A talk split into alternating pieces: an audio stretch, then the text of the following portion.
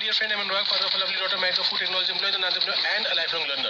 और मैं हेल्प करता हूँ स्मॉल entrepreneurs, direct sellers और नेटवर्क मार्केटर्स को ग्रो देयर बिज़नेस फास्ट आज एक बहुत शॉर्ट और एक बहुत इफ़ेक्टिव बात करने जा रहा हूँ आपके साथ क्योंकि नेटवर्क मार्केटिंग के अंदर हम ये एक बहुत बड़ी मिस्टेक करते हैं जिसकी वजह से हम बहुत सारे जो अपने दोस्त होते हैं रिश्तेदार होते हैं वो हमसे बचना शुरू हो जाते हैं हम आपको आते देख के रास्ता चेंज करना स्टार्ट कर देते हैं और इसकी वजह से बहुत ज़्यादा लोग नेटवर्क मार्केटिंग बिज़नेस को छोड़ के जाते हैं।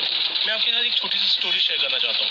एक बार एक बच्चा स्कूल में लेट पहुँचता है तो मास्टर जी उससे पूछता है कि भाई तू लेट क्यों आया है क्लास के अंदर? तो बच्चा बोलता है, जी, मैं एक बूढ़ी आंटी को, अंधी बूढ़ी आंटी को सड़क पार करा रहा था। दूसरा बच्चा लेट आता दूसरा भी यही बहाना देता है कि मैं बूढ़ी अंधी आंटी को सड़क पार करा रहा था। तीसरा आता है, तीसरा भी यही बहाना करता है।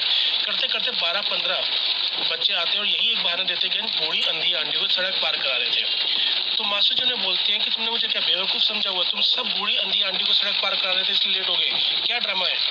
तो कहते जी हाँ जी, हम सब सड़क पार करा रहे थे, क्योंकि बूढ़ी अंधी आंटी सड़क पार करना ही नहीं चाह रही थी। हम तो उनको ज़बरदस्ती सड़क पार करा रहे थे। और जो यही नेटवर्क मार्केटिंग में होता है। नेटवर्क मार्केटिंग के अंदर हम उस व्यक्ति को कन्विंस करने पे अपनी इतनी एनर्जी लगा देते हैं जो नेटवर्क मार्केटिंग बिज़नेस करना ही नहीं चाह रहा होता, जो उस टाइम में कुछ अपने लिए तलाश कर ही नहीं रहा होता।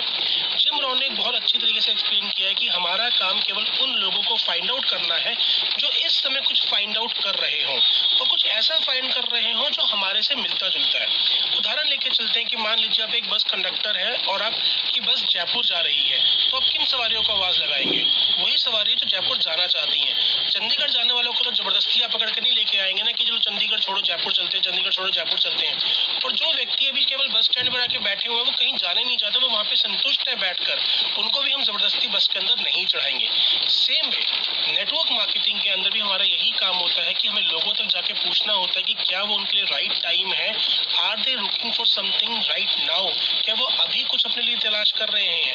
क्योंकि अगर वो अभी तलाश नहीं कर रहे हैं तो उनको अगर हम अपने साथ बनाए रखना चाहते हैं तो सबसे अच्छा काम होता है कि हम उनको अभी के लिए छोड़ दो, उनके साथ कनेक्शन मोड में बने रहें, ताकि जब भी वक्त उनके लिए सही हो, वो हमारे साथ एसोसिएट हो जाए।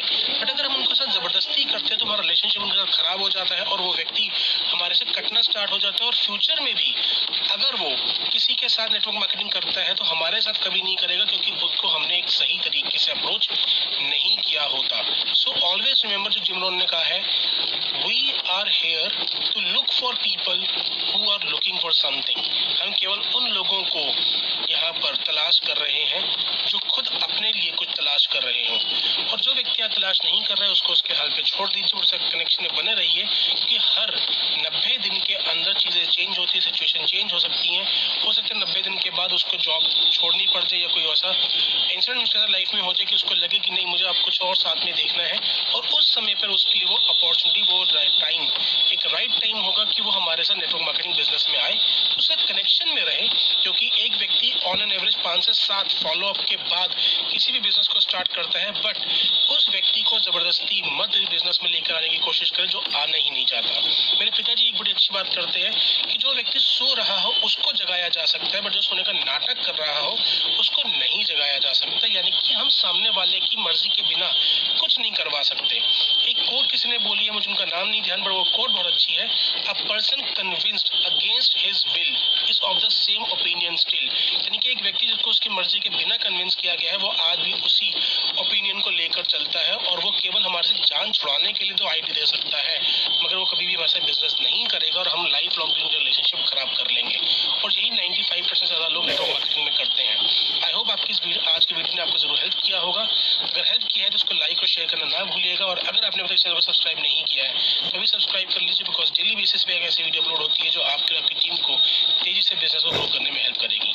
Thank you very much bye take care